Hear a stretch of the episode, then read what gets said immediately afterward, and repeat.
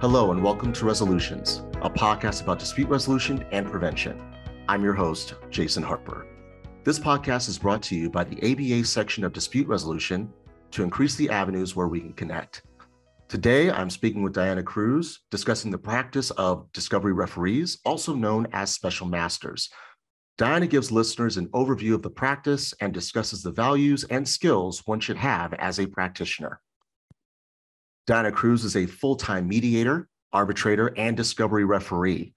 Diana has successfully resolved multi million dollar cases globally, and her practice focuses on a wide variety of commercial disputes, including IP infringement, biotech and pharmaceuticals, licensing, data breach security, cybersecurity, telecommunications, and satellite technology. Diana has earned a reputation for being thoroughly prepared and is known for coming up with creative solutions.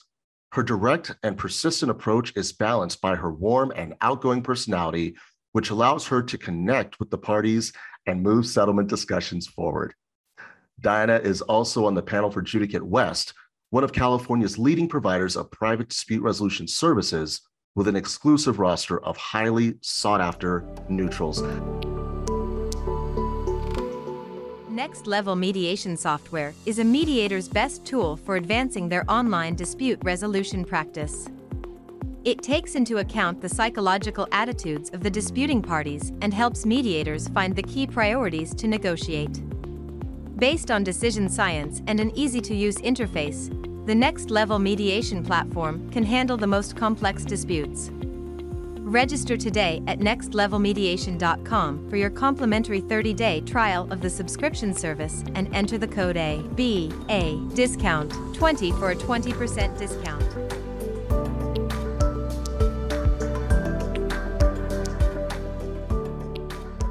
Diana, thank you so much for being here. Thank you, Jason, for having me. I'm really excited to talk about everybody's least favorite subject, discovery. I hear that. I hear that. Well, I always like to start off with hearing people's journey. So tell us a little bit about your career path and how you got to where you are today. Certainly. Well, I actually started out as a paralegal before I was a partner in a big firm in New York City. I still remember uh, the senior partner secretary coming up to me with a glum face when I told her that uh, that I was going up to uh, out to law school, being like, "Oh, Diana, how could you make this mistake?"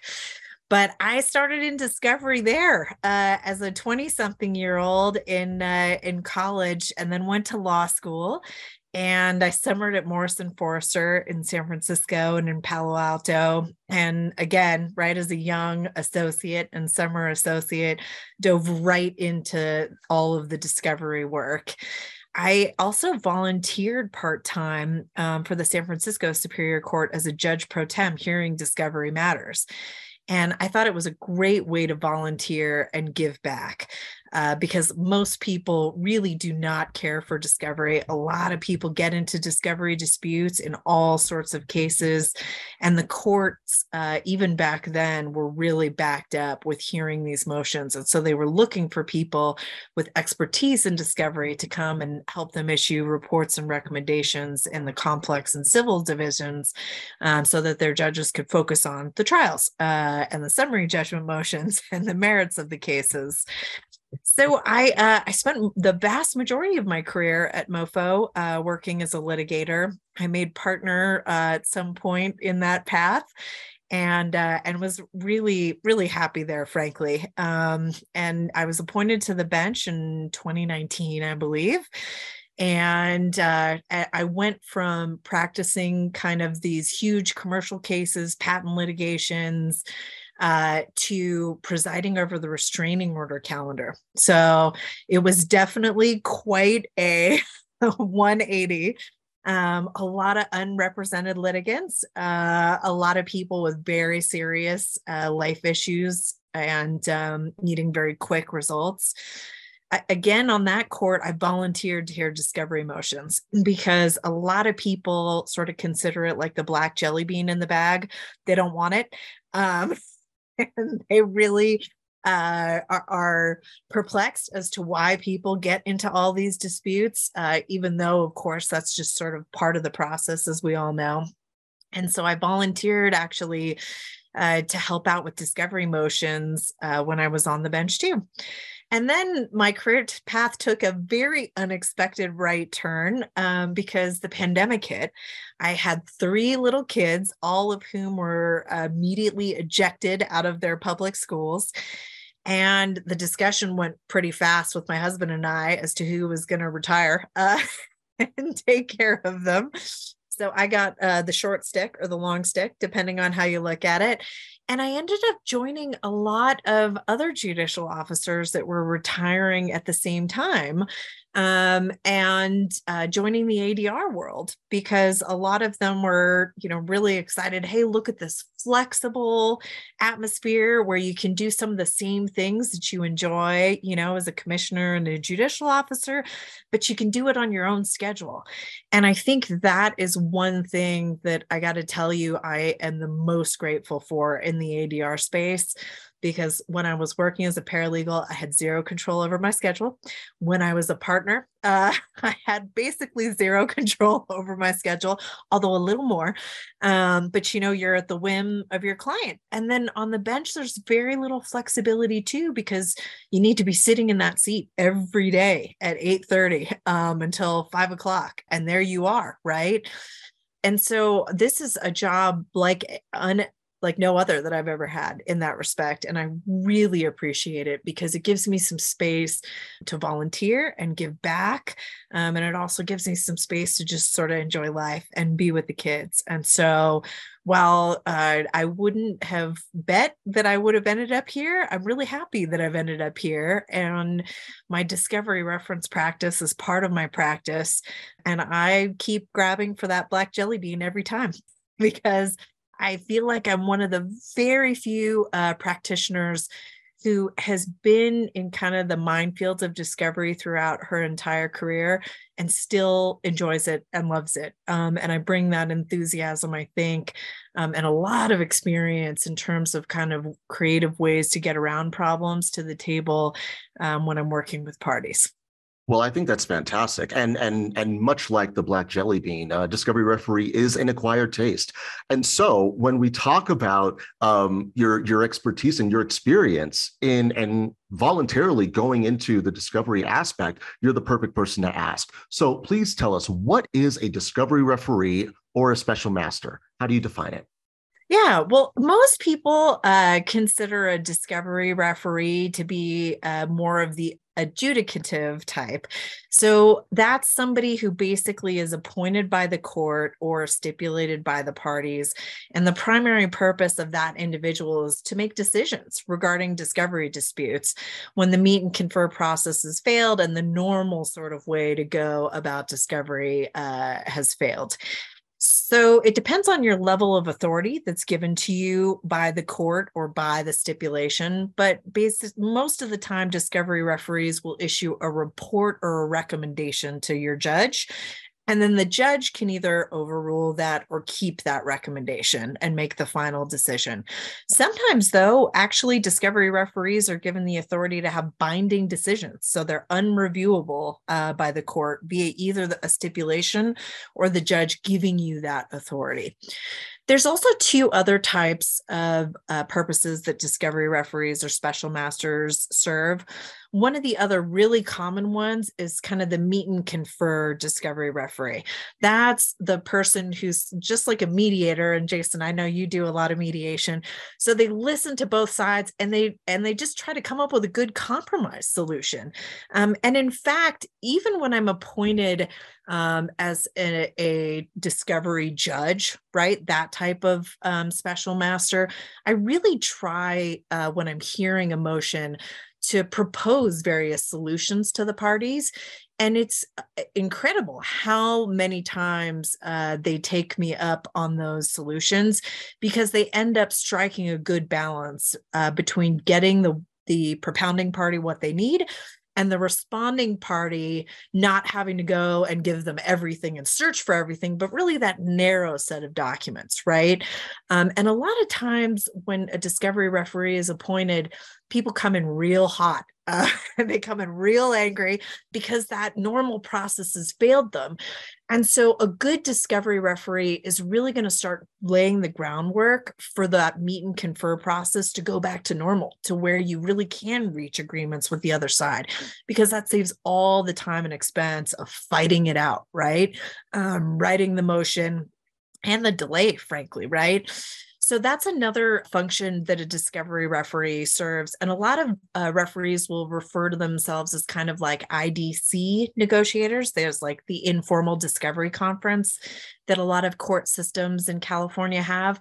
And so they'll offer that as a service. Hey, do you want me to be around during your meet and confer and I can help you work out a deal? Or if not, you know, then I've got a good background of what you're fighting about.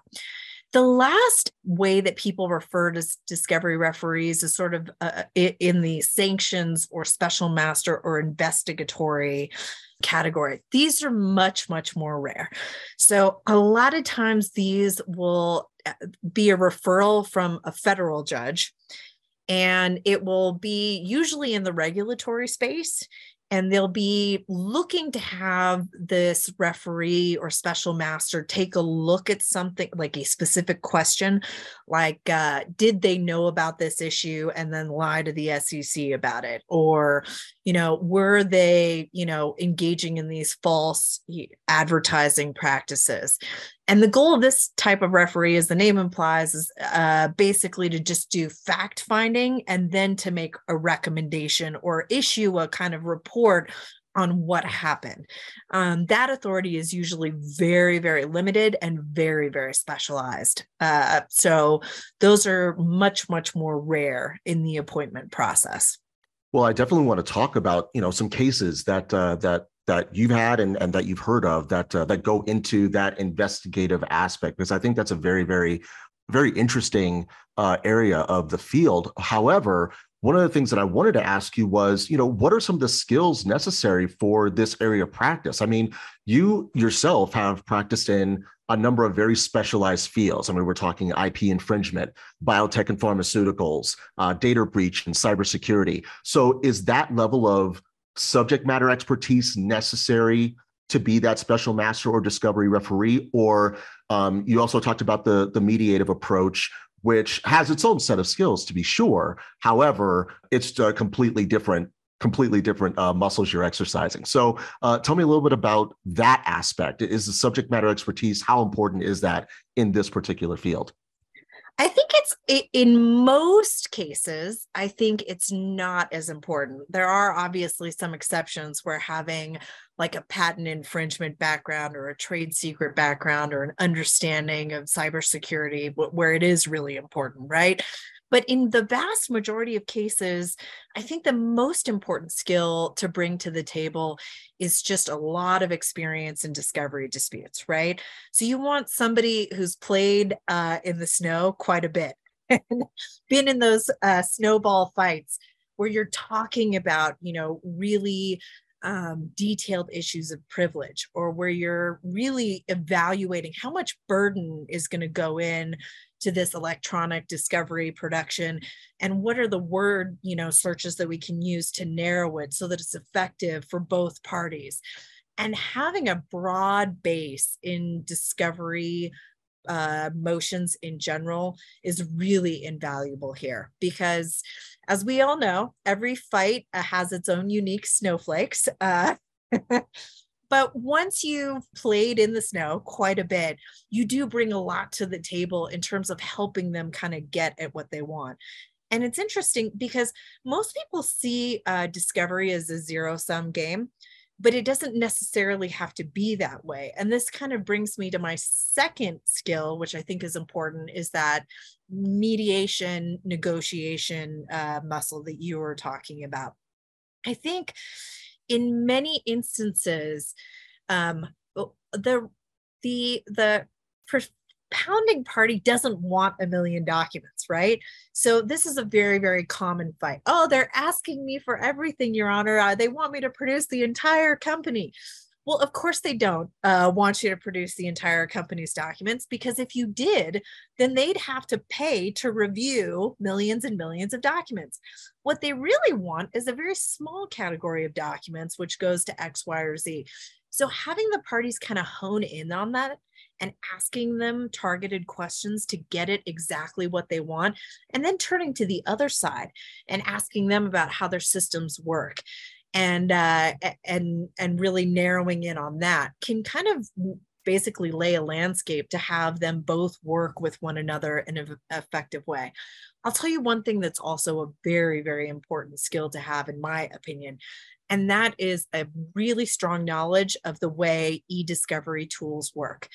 So I worked with a lot of different platforms and a lot of different types of data when I was an attorney at MoFo and knowing kind of the special ways to search for text or the special ways to call out privileged documents can save the parties an immense amount of money.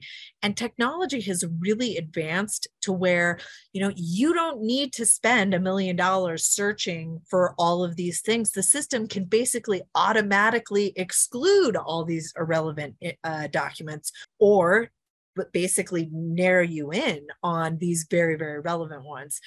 I uh, ended up marrying the CTO of a large e discovery company. And he, you know, he is constantly teaching me about new tools that they've got, basically, so that parties can harness the power of technology and not do the hard work themselves. Um, they can just let the, the, the system do it for them. There's definitely some trust and some error, right, built into that.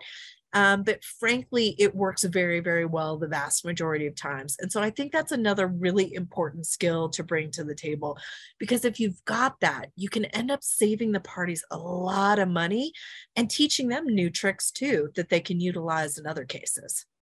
Well, and I think you bring up a very, you know, you bring up a lot of great points there, but really the ability to get people to push past their their posturing, so to speak, and to really get to that narrow focus of what it is that they really want uh, from an informational standpoint. But then the other thing that you talked about was, hey, spending that time in the snow and and really building up that experience level. And so, you know, in talking through your journey, you mentioned the fact that you were volunteering to to enter into the discovery space.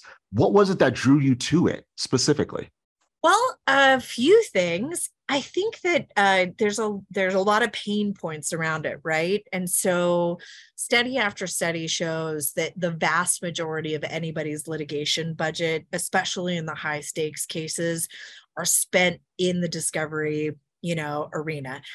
And I think that it doesn't necessarily, again, have to be that way, right? Um, there's ways where you can save a lot of money for your clients and, and a lot of time and headache if you do it right.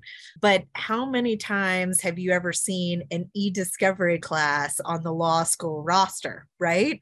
It, it's very rare. And it's one of those really uh, unusual things where I'm always talking about how high schools should teach financial education, right? How to balance a checkbook and how to look at credit card statements and and you know read their mortgage you know uh, reports before they sign on the bottom line.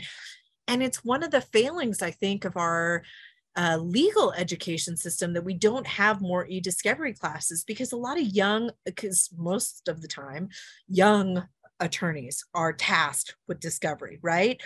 Um, and you don't really have a good toolbox to bring to the table. You kind of learn as you go. And if you, as a discovery referee, can bring that, you know, for them and help educate them, you can give back an immense amount.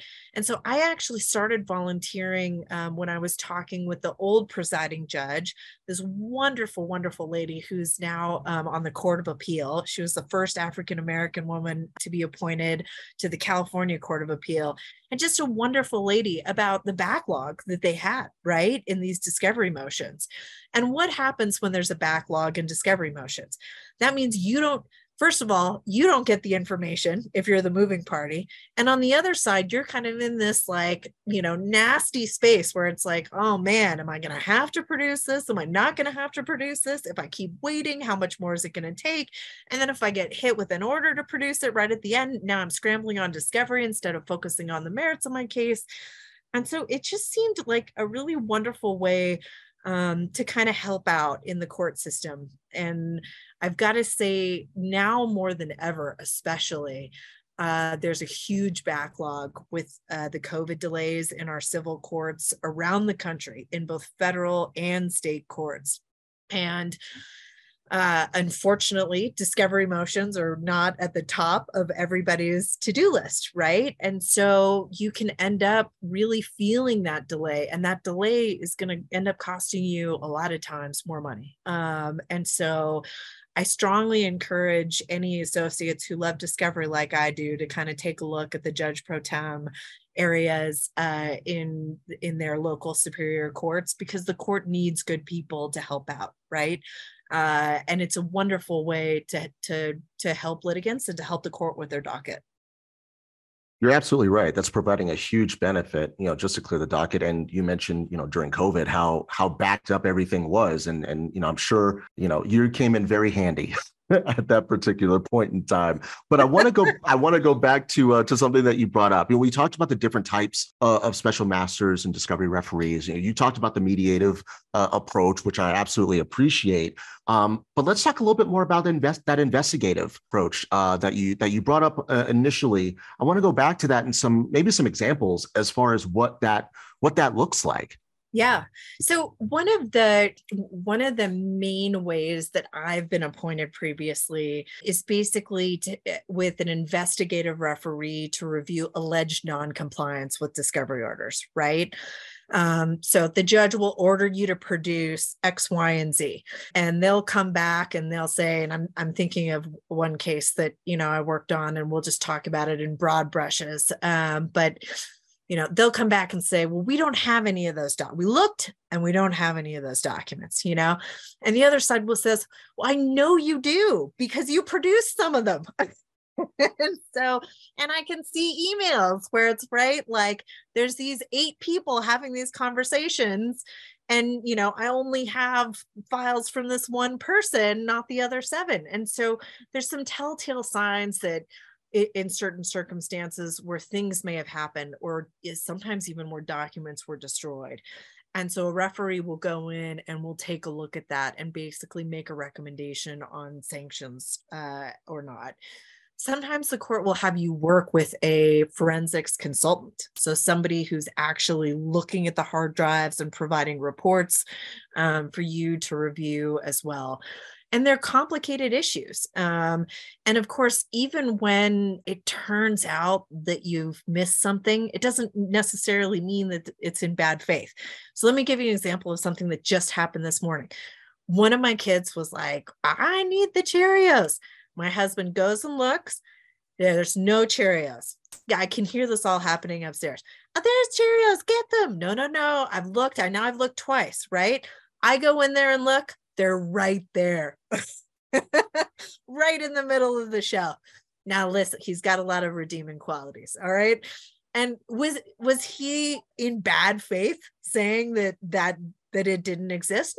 No. Did he look? He looked twice. He was looking hard and he had every incentive to look hard, right? And so there's a lot of considerations that goes into this work beyond just do they exist or don't they? Did you really comply or didn't you?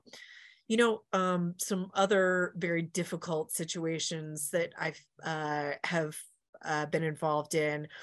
There's also the unfortunate situation of when you have a prior firm working and then you know the relationship falls apart between the client and the prior firm perhaps because it didn't go so well in certain discovery aspects.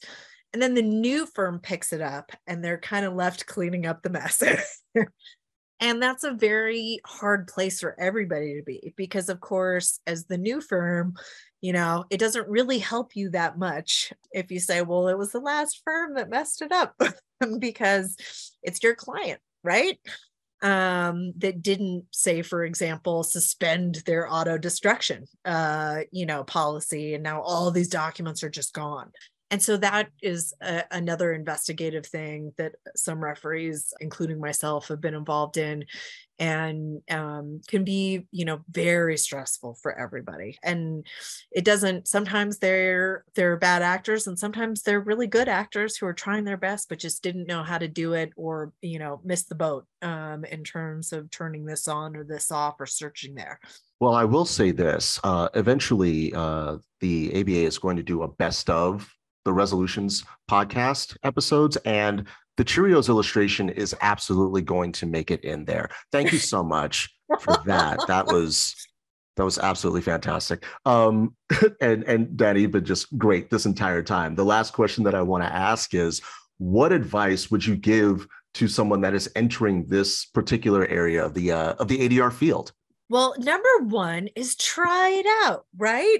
Because I think discovery gets a bad rap, and especially when we've been in it as litigators and been super stressed out about it and oh my gosh it's so tedious. But i think when you uh, transition to the neutral side um, it it really goes into a new space. And so give it a shot because you never know you might end up loving it um, after all and I would also say, so just take an appointment or two, uh, because that um, can be a wonderful way for you really to decide is this something right for me or is it not? I think the other um, piece of advice that I'd give people is to listen really carefully to the parties. A lot of discovery disputes can turn out to be uh, what I call nothing burgers. So somebody can kind of chase, right? These documents and it turns out again they just don't exist. And so but the other side hasn't really told you that clearly yet. And you can really help the parties get there. Um, so everybody knows hey we're wasting our time looking down this hole. Let's go look down another one. And if you don't listen to the parties carefully and ask the right questions, you can miss something like that. And you can order production, for example, of something that isn't there, right?